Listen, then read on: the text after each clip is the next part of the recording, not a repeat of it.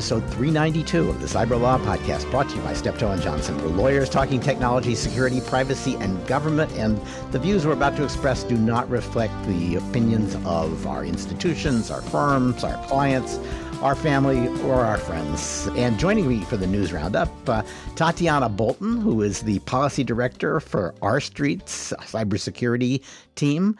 Dave Aitel, who's an information security specialist and founder of the Aitel Foundation. Maury Shenk, London based lawyer and technologist. I'm Stewart Baker, formerly with NSA and DHS the chief provocateur for, for today's program. Uh, we've got a whole bunch of stories. There is a theme, I think, but let's see if it emerges from this. I, I wanted to start out just with a little bit of a retrospective. Log4j when it came out, it was 10 out of 10. It was the, the highest uh, CVE score anybody had ever gotten. And everybody was in a panic. The FTC, you know, soiled itself in its eagerness to uh, uh, attack uh, companies that failed to take action. And yet, disaster hasn't befallen us. There was a lot of effort, but the effort was driven by fear that this was kind of unfixable. And yet we're just not seeing massive, we're seeing uh, exploits, but they're not really changing our relationship to our computers. And Dave, I don't know, this feels a little like Y2K. You can't be sure whether the disaster was averted because everybody was scared or everybody was scared without a good enough reason. You know, you know, uh, Y2K is a great analogy, but I will say there are some really key differences. And before I go on, if you're still using CVSS 2, this is only a 9.3. Ah, so that's right. I mean, there you go. But but let's take a little retrospectives are so valuable when you look at these sort of things because we so often fail to gather enough information to get sort of a strategic picture. But in this case, we know the vulnerability was reported late November, November 24th. We don't know if anyone on the Chinese, you know, researcher side used it before that. We still and and 2 months later, we still don't know the answer to that question. We have no reporting that anything was exploited before they gave it to the vendor. Log4j for people who are not like serious developers is a, an extremely performant, high, like it's sort of used for a lot big cluster systems for doing anything in sort of the Java enterprise world, which it turns out is what runs our whole lives. And so the difficulty here is that it is also the area where we have the very least visibility. And so when Jen Easterly from CISA came out and gave like an interview, I think a month ago, she was like, you know what, we're really not seeing a whole lot. You know, obviously we want everyone to patch, but we're not seeing, you know, massive impact from this vulnerability the way we feared. And and she was saying my, that she was saying that from inside a federal network, which would have all of those complex systems and some visibility into them. So it wasn't just that they, she was looking at external data. And I, and I assume also based on you know, human intelligence, signals intelligence, and other reporting, right? So, like, when you're making assumptions about risk and threat, you're not just using what you see on your network, hopefully, at, right. at, at CISA's level. But the reality is, and this is a problem that we have, is that the traditional Unix and Linux systems are where we have the least visibility. We have almost no visibility.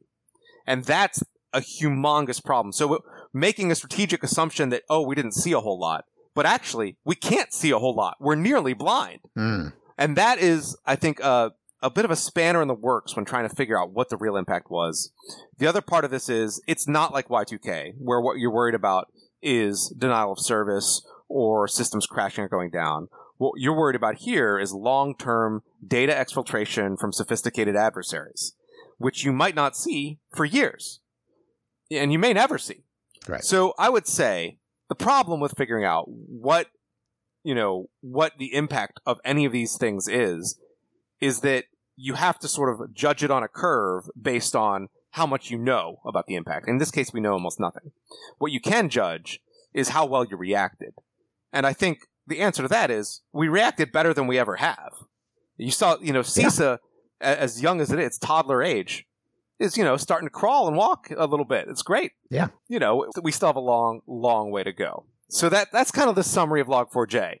is two months later, we still have a lot more questions than answers we don't really have you know people point out that like we could have like software bill of materials you know that's not up, up and running yet. Right. And that would have been great uh, uh, to know that. Do you think that there's a problem with exploitation here that you need to know more than just how to find the log4j problem to actually do something once you've ex- compromised a, uh, a log? There, yeah, there's a bunch of issues here. You know, I've heard from people who run large bug bounty programs that they're paying hundreds of thousands of dollars a month to bug bounty hunters. Mm. And this is one of the other things that you see is that, you know, a lot of your sort of telemetry is showing you not hackers, but bug bounty finders. right? So they just light up everywhere. So that, that kind of adds a little bit of a confusion to everything that you're doing. And, you know, it may be we have not seen the worst of the impact yet. So that's, that's a major difference between this. I think the closest analogy to this would be the Shellshock vulnerability, mm-hmm where you know months after the vulnerability comes out we're finding 911 systems that are still vulnerable. You're finding you know vpn systems that are still vulnerable and no one has realized how to hit yet. So let's just say that this is one of those vulnerabilities with an extremely long tail. And to, to sort of say that we're out of the wind or that our efforts were successful is not necessarily happened yet. So let, let me ask a, another question. If Log4j gets you in, and once you find it, you're in, does that still, does that mean that your best defenses are what, and I'll ask Tatyana to jump in on this too, what the White House is pushing? They, they put out a very detailed zero trust blueprint or roadmap uh, for agencies with some urgency. And I just wonder if there is a connection here between going to zero trust and trying to deal with Log4j's long tail. So I think they, I think they are, or at least some people are connecting some of the faster response and and all of the action surrounding zero trust and all of this about for to Log4j. I'm not sure that that's necessarily true. I mean, the executive order that was released, well, almost nearly a year ago now, 14208 about improving the nation's cybersecurity is re- was really the impetus for all of this. So the zero trust, just to back up a little bit, the zero trust OM the OMB guidance that was just drafted basically says that the federal government needs to take a, into needs to take a look at a, a few specific areas, including identity, devices, networks, applications and workloads, and data, and try to control those uh, more closely. Move to a zero trust environment. Just to, to back up briefly on this, zero yeah. trust. The idea of zero trust is just because you're inside the network doesn't mean we trust you. Uh, and we Correct, need to we yeah. need to start treating everybody who's moving around inside the network as though they just came in from the internet and their shoes are yes. still on.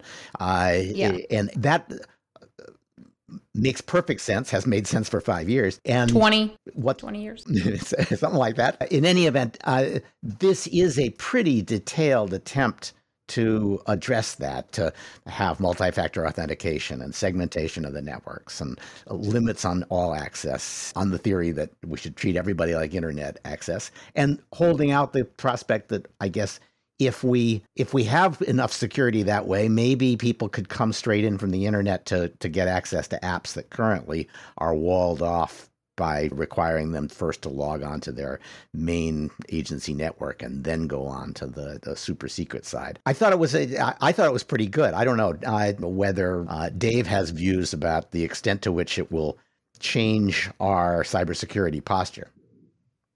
Well, I mean, zero trust is a good thing, but as any centipede could tell you, segmentation is not free. so the additional complexity of all the segmentation can come at a very high cost. And, you know, for a lot of these federal agencies, high cost might mean not doable. Yeah. And, you know, that's a high maintenance cost. It's not even like, oh, just buy, you know, all these products because deploying and, and using the products is, requires skills that you may not have within an agency.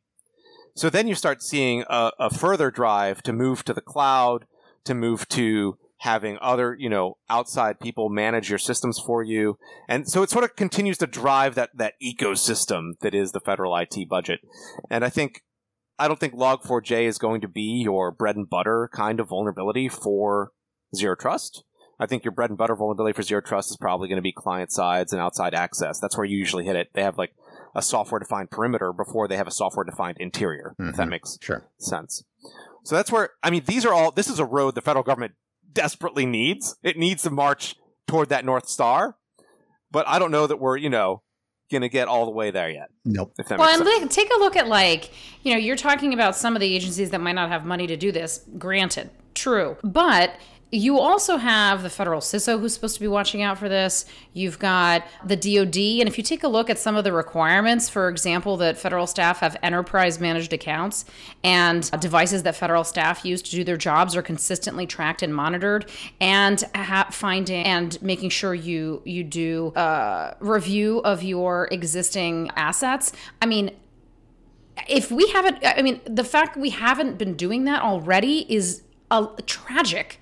And so, you know, if you think about those requirements that they're currently setting out in this draft or in this in this guidance, and you think about DoD when you're talking about it, or CISA and DHS, I mean, you almost want to say, like, where the hell have you all been for the last you know 10 years what have you been doing if you haven't been identifying your assets and tracking your users while they're you know on their your networks i mean uh, I think that this is a very good step in the right direction. I think it also shows how bad we've been doing it so far. And the fact that we haven't been, you know, there haven't been more phishing attacks or more hacks into the federal network is a miracle. So, uh, you know, I'm really glad. I think this is a big step in the right direction. Okay. If you think there could be more, I'm not sure there could be more. But I, all right, let's switch gears a little because Facebook or Meta bailed out of the a major cryptocurrency project uh, last week. Diem, it used to be Libra, and it was, I, I think, generally viewed as a pretty significant backing down from a project that, apart from the metaverse, was one of the big new initiatives that Facebook seemed to be pursuing. Maury, what can we learn from this? Well, you say apart from the metaverse, but I don't think you can cryptocurrency has such a huge and emerging role in the metaverse, I don't think we can believe that this is a backing away by Facebook from cryptocurrency. I think that this particular project has got a bad flavor about it. Maybe they didn't like the partnership. The stablecoin aspect has financial stability implications. The Federal Reserve pushback which would get to those financial stability implications, was supposedly a straw that broke the camel's back. So I say it's a significant climb down from a big aspirational project, which was originally something different when it was Libra, and a big failure for David Marcus, who was the leader of it. It's not. It's we'll see. We'll see Facebook back in crypto. Yeah, that could be. It, it really was a, a very, very high powered team of people from uh, the U.S. government and, and elsewhere. Team sort of like breaking up the the uh, PayPal mafia. We may see that team go on to success elsewhere in several different institutions. Well, they sold Diem, so you know they yeah maybe for scrap, reportedly. but we'll see. well, you know there are a lot of new stable coins coming along, and there's some big ones that probably Diem isn't going to immediately take over for, but I suppose there will be people who want those assets. I, uh, but I, yeah. There, go ahead. There's lots of ways they could come back. Yeah, I, I'm just struck by the fact that, that for for Facebook, this was they launched just after they had gone through the uh, experience of being toxified for helping Donald Trump and Cambridge Analytica. And that plus regulatory concerns about cryptocurrency gave the regulators a lot of sway here, and they used it to, to beat up Facebook because they don't like any cryptocurrency, and, and Facebook was handy. That's my guess about uh, uh, what's going on here. In fact, I think we're going to see a lot of regulatory swagger going on, not just the White House telling people how to do. Uh, zero trust networks, but saying to all the agencies of the government practically, we want you to tell us what the cryptocurrency rules ought to be f- from a national security point of view and what leverage you have to impose them. I thought that was interesting. This is a, a kind of semi leak from Barron's, but it made sense that this would be a memo that would be sent out to initiate a new interagency process. Maury, do we know more about that than than this one? Well, there's been a number of reports on it now, and it's the suggestion is that there is a major interagency process that's going to lead to it sounded like to an executive order or some kind of uh, national strategy statement, yep. or maybe both, across a wide range of areas. And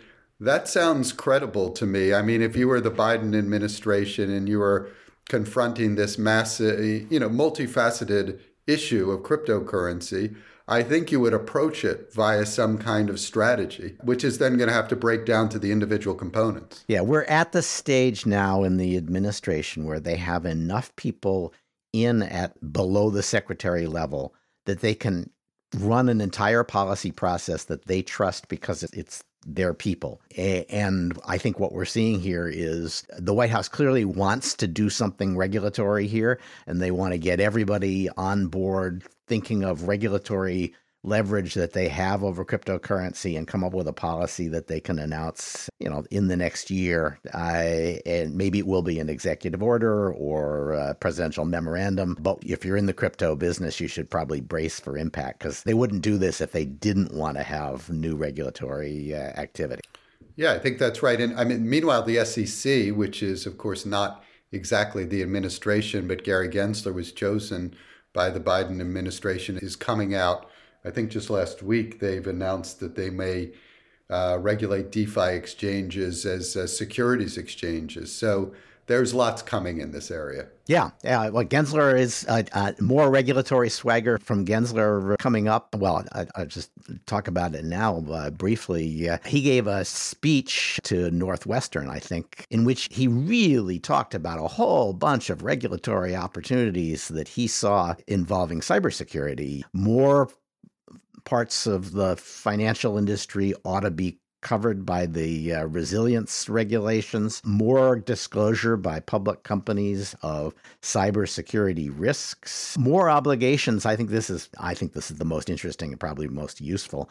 Uh, more obligations on suppliers of services to financial industries so that there'll be a, the, what in DoD you would call flow down clauses and requirements in which if you want to do business with banks, the banks are going to say, we are obliged by the SEC, well, not banks, but brokers, we're obliged by the SEC to impose these security requirements on you. So lots of ideas that those, he was just trying out ideas. But again, you know, the regulatory enthusiasm this administration has at the working level more enthusiasm for regulation than we have seen in a generation. Even the Obama administration was full of people who had Clinton legacy aversion to getting into regulatory issues, especially on computer and networking and cybersecurity issues. And that's, I think, gone. And what we're seeing is a flowering of enthusiasm for regulatory ideas involving Silicon Valley. That's my guess at any rate. Well, and I think uh, if I may jump in yeah. here, I, I, think that's also I think that's also been a long time coming because right now cyber is a little bit of a wild, wild west with no rules of the road, no sort of real standards or requirements for a majority of critical infrastructure sectors. You know, I leave uh, finance and energy sort of out of that, but you know, I, I think that people have come to see the weakness in a voluntary sort of uh, framework as we've seen more and more cyber attacks and intrusions, starting, I think, with SolarWinds but then Colonial Pipeline and Log4j. And so I think that that is really what's causing a lot of this action from the SEC. Uh, a little bit later, we're going to talk about FERC, CIS, OMB. I think all of it is coming together because I think we're just we're seeing people change their minds about how we improve cybersecurity. Yeah, well, look, look I, you know, in the Clinton administration, if you said it's the wild, wild west, policymakers would have said, "Yeah, isn't it great?" Uh, and now that, that that that's a bigger problem. And I agree with you. FERC is doing more. I, you know, I, am a skeptic about FERC and cybersecurity just because I don't. I'm I'm not convinced they have the clout to to make some of their cybersecurity stuff stick, and so they're always sort of limping along at the end of the parade in what they require. But they did announce that they wanted something new from the energy regulators at NERC. Uh, what what did they actually say? Yeah, so basically, FERC released a notice of proposed rulemaking in order to try and harden critical infrastructure protection reliability standards, and it was ba- it was targeted at high and medium impact bulk electrical system cyber systems. So, you know, bulk systems are the you know the more complex networks of electrical generation resources and their and the transmission lines and they're trying to oh well i think this is in, again in response to SolarWinds because they were concerned about the way in which an attacker could bypass all of their network perimeter defenses. And so they're directing the North American Electric, well, uh, uh, Reliability Commission to develop the standards to require internal network monitoring. Back to what Dave was saying at the beginning, right? Is there's external and internal monitoring, and they want to try and get more internal monitoring and create standards around that because they believe that the existing standards focus only on network perimeter defenses, and that is not sufficient in our existing environment. Well, that's good to hear that. uh, that they finally figured that out. It's it feels a little late. This feels like a low rent version of the no. Don't the, all of them feel late? Don't they Yes, all kind of feel late? But this feels later than the late. Uh, this is not fashionably late. This is this is really late. Uh, I mean, they haven't they haven't gotten to, to zero trust. This is kind of a low rent version of zero trust. But to be fair, I think they'll be swept up in the zero guidance pulled out by OMBs, which is why I think it's Well, so great that OMB is doing those as opposed to Yeah, FERC and NERC networks will have to, but the, the grid networks, and, and you know, uh, Dave, if there's a network that, if you don't think you can see what's happening in a Linux network, you should try one of these operational networks that run grid systems. You can't see anything going on in there easily, and and there are very few sort of audit tools. So that's what they're trying to do. They're trying to get people to d- develop these and install audit tools and monitoring tools, and that's a it's a great idea. I I I, shouldn't rag on them for uh, being uh, late to the party. These networks are really hard and really dangerous to try to fiddle with and impose security on but it's scary when they uh, recommend this stuff and you realize that they didn't have it before I think one of the things about zero trust is that at its heart, it's about identity, global context, and attaching that to access control. But if you don't have al- already built in decent access control, decent management on your network, then everything becomes zero trust. And so that's, I think, what we're seeing a little bit is like zero trust itself is, is probably a small piece of the things we are calling zero trust just to get all these networks like up to basic table stakes. Mm-hmm. All right. And just to round it out, I think this might be the last of the regulatory swagger items, but the, the White House has been going through some cybersecurity sprints, and they just announced that the next sprint kind of a hundred day effort to come up with mechanisms for improving a, a particular sector's security is to work with the EPA on water system security, which you know is the kind of thing you don't miss until it's gone, but it could be gone.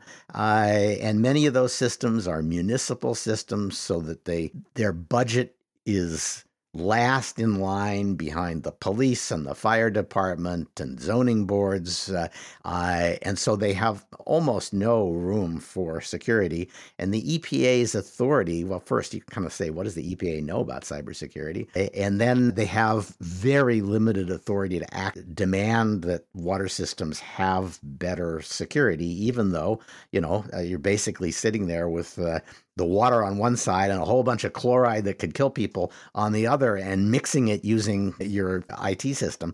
Uh, it's a little scary and should be. And I wish the White House well in figuring out a way to improve these networks because I, I don't think they're easy to improve. Is that you asking for regulation? Oh yeah, yeah. well, Look, is I'm, that what I just heard? I, I, I, what? I, I, I'm, I'm, I'm a bad Republican. I, But I think a good Republican because you don't want us to die from overchlorinated water through a cyber attack. So hats off. Right. Oh, but I will, by the way, I will, by the way, take a take slight and partial credit for the Cyberspace Solarium Commission on this one because we were hammering this stuff home for water. This was one of our call out boxes in the report, and I think because Chris Inglis is in the NCD, I think he's you know he's driving this as well. Mark Montgomery was obviously you know very focused on this and either either has come out with a report or is about to come out with a report on water. I think he already released it. It's extremely important. To your point on EPA, they've got two people. Yeah. Two people to do cybersecurity for the entire water systems. You know how many municipal water systems there are? Over 80,000. So to try to address all of these issues with two people is, I mean, well, we need one of your expert, you know, analogies here, Stewart. Yeah, I, I, I, I, think it, it, it's it's it's a mess, especially because if you do anything that actually matters, the White House will hear from every or practically every big city mayor in the country, and they will not be happy.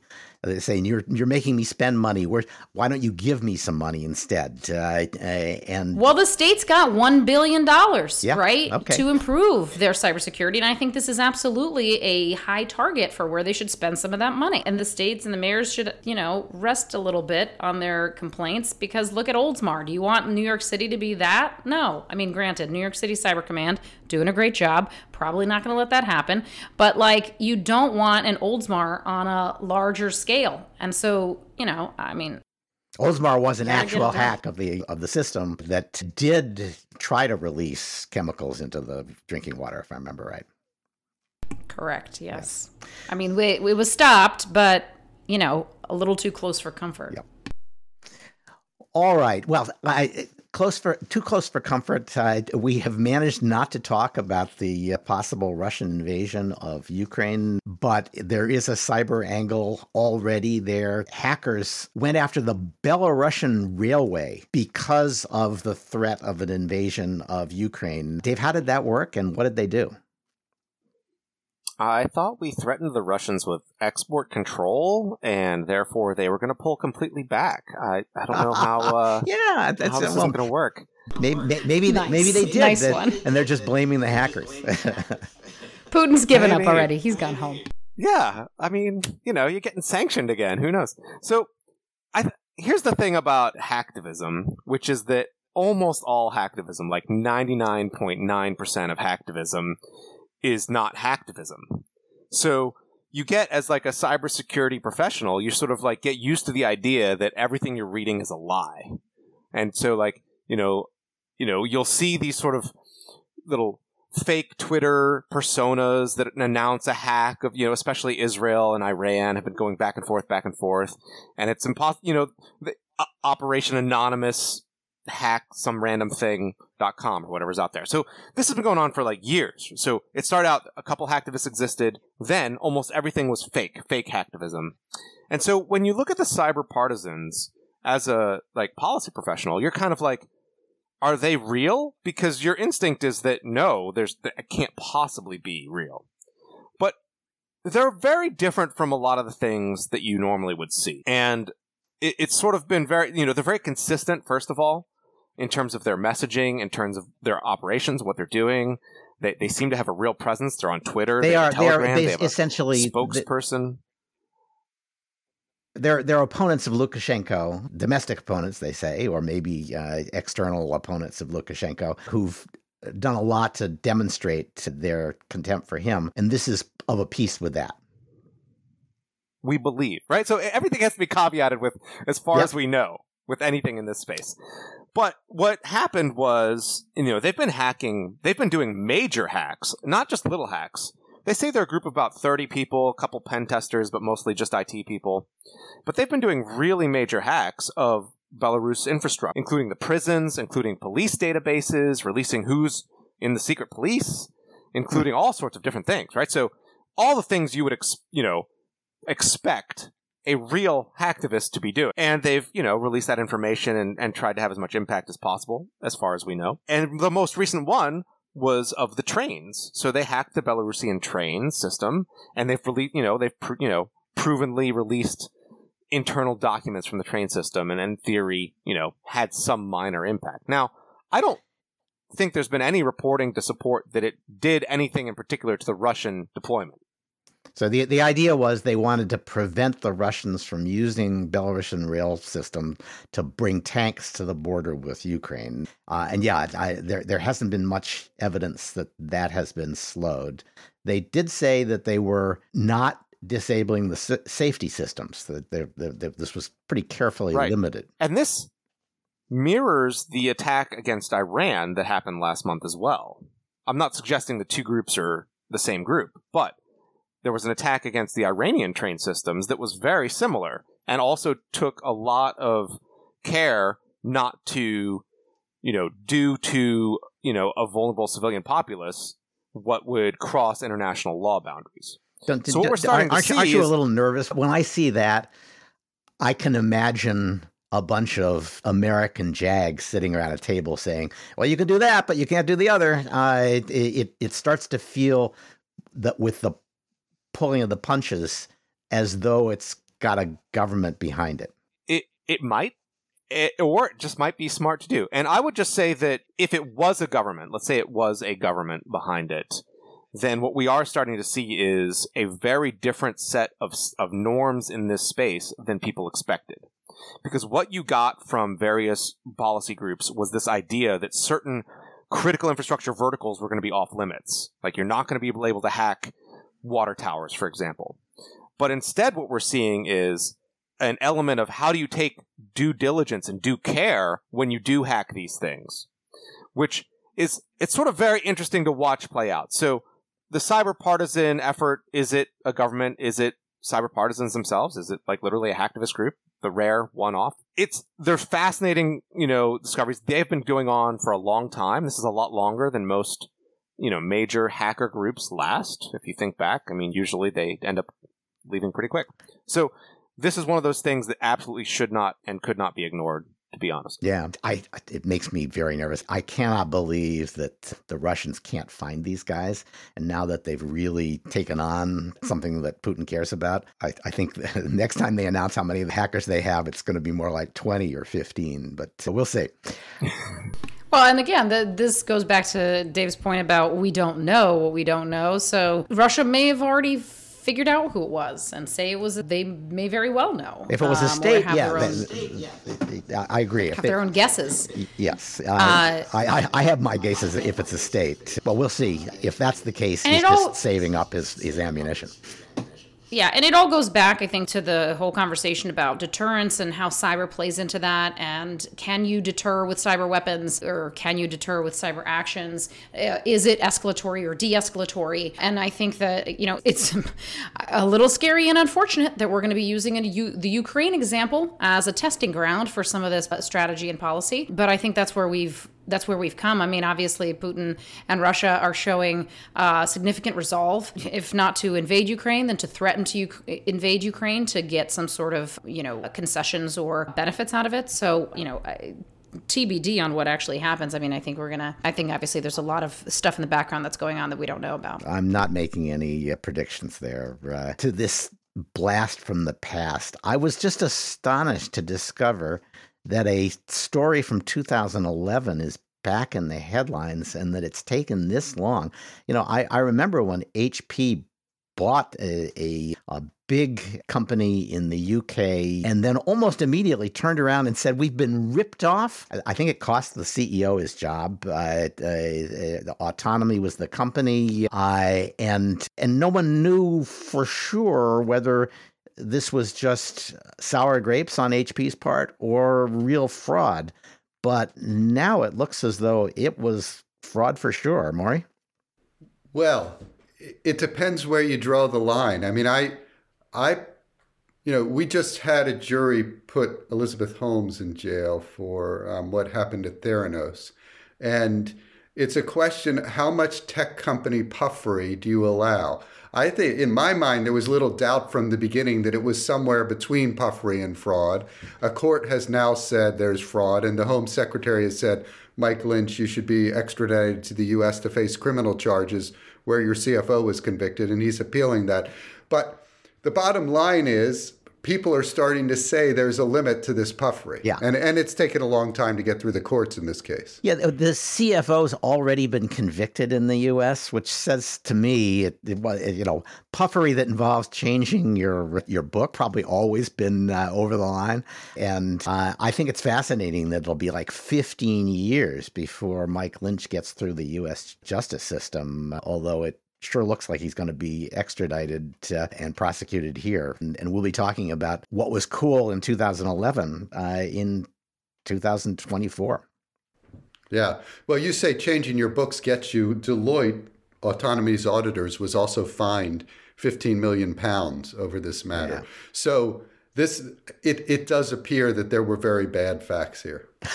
yes. Okay. That yeah. That, that sounds right. Uh, um, can I ask you about another case in Europe? Intel uh, had been fined $100 million for abuse of a dominant position for basically paying people not to install AMD chips in their computers. And this actually feels more like a time capsule than the Mike Lynch case because the idea of Intel as having a dominant uh, position, let alone abusing it, seems a little uh, musty.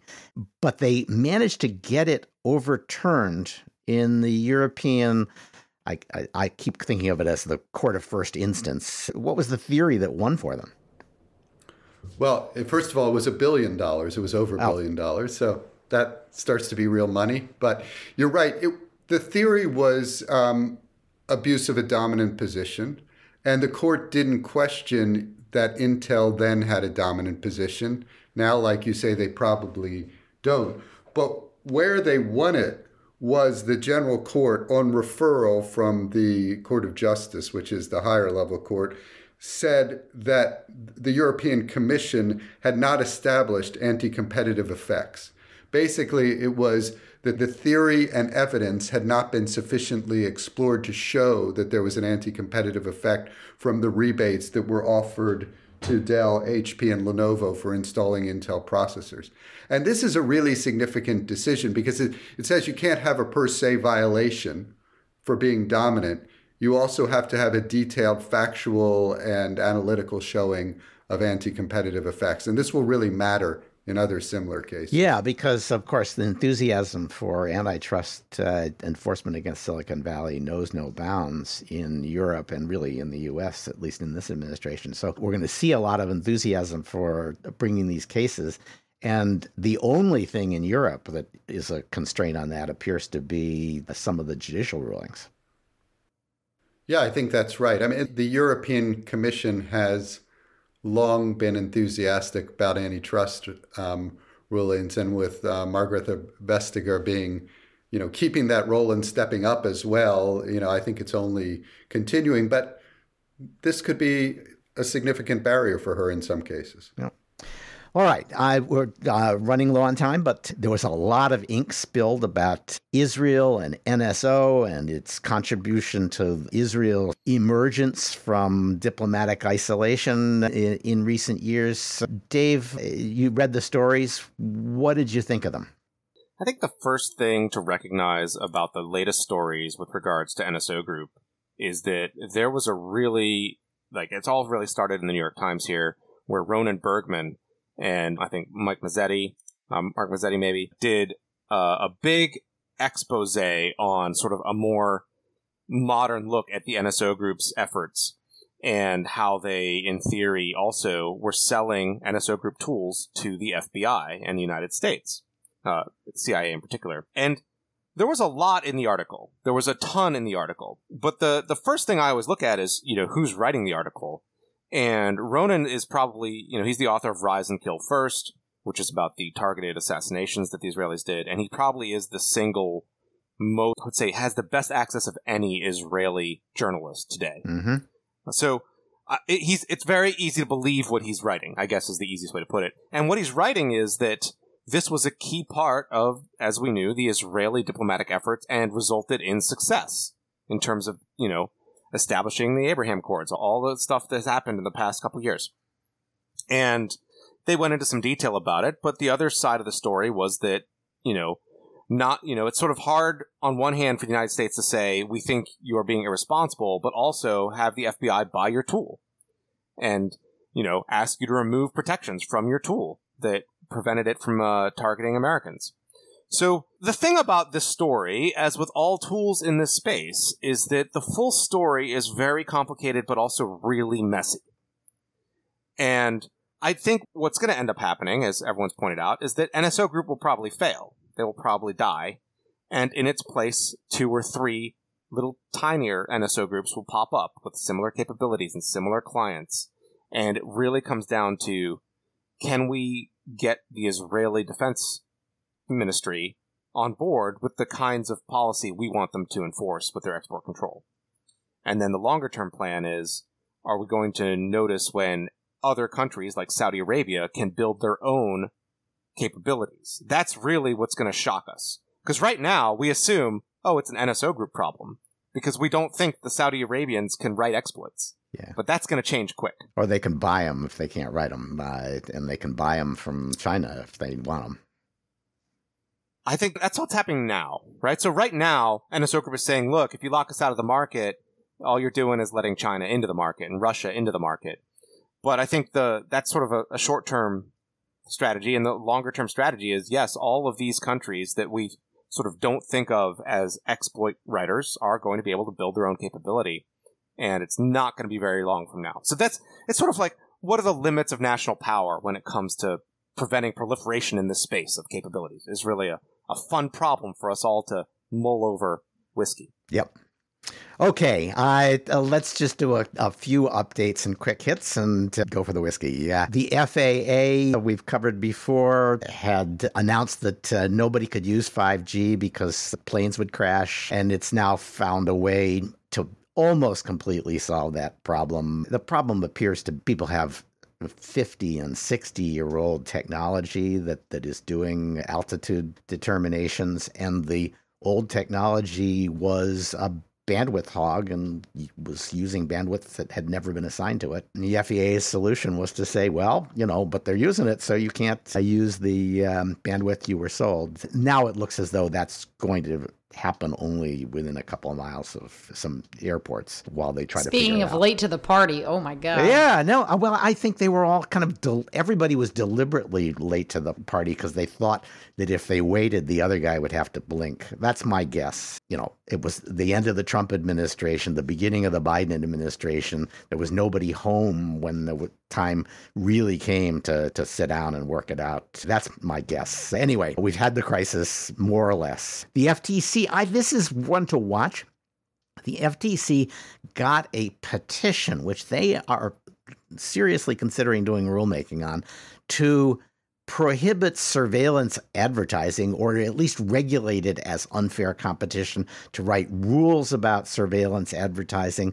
You know I, we talked about regulatory swagger earlier. This if the ftc does this is the swaggeriest of swaggers because you're basically taking some of the you know the enormous gusher of income that Facebook and Google have been fattening on and saying, you know, we're going to tell you you can't do it that way. Uh, and it'll be a, a, big, ugly fight and potentially change the economics of the entire Web 2.0 ecosystem. So that's a, that's a big deal if they take it as far as they could. And I'm guessing they will. Uh, and then just to, as a palate cleanser, the um, FTC has one of its big advantages is they can always offer you a settlement you can't afford to turn down because if you don't, they can litigate with you inside the FTC for years, by going through trials before ALJs that they have, and then uh, appeals ultimately to the FTC before you even, you know, can see a court from there. And the Supreme Court has just taken a case in which the petitioners said that can't be right. We have a constitutional objection to how the FTC is structured, and we shouldn't have to go through years of litigation inside the FTC, which will never consider our uh, challenge fairly, before we get to a court. And the Supreme Court said, well, that sounds like a cert-worthy question to us. So just as the FTC is poised to make a big leap into regulation, they also have somebody poised behind them, uh, getting ready to trip them as they jump. And then uh, finally, the EU. I wouldn't be the Cyber Law podcast if I didn't note uh, a little bit of Euro hypocrisy. Europol has just been slapped on the wrist for keeping a bunch of data longer than the privacy authority of the European Union thought was appropriate. And the result is that the French presidency has proposed a workaround to make sure that Europol can continue to be in business, a, a favor they have never done for U.S. intelligence or law enforcement. That's the podcast. I want to thank Tatyana, Dave, and Maury for joining us. If you've got questions or comments, cyberlawpodcast at steptoe.com. Leave us a rating, that'll be great. Uh, thanks to Weissman Sound Design for our music. This has been episode 392 of the Cyber Law Podcast, brought to you by Steptoe and Johnson.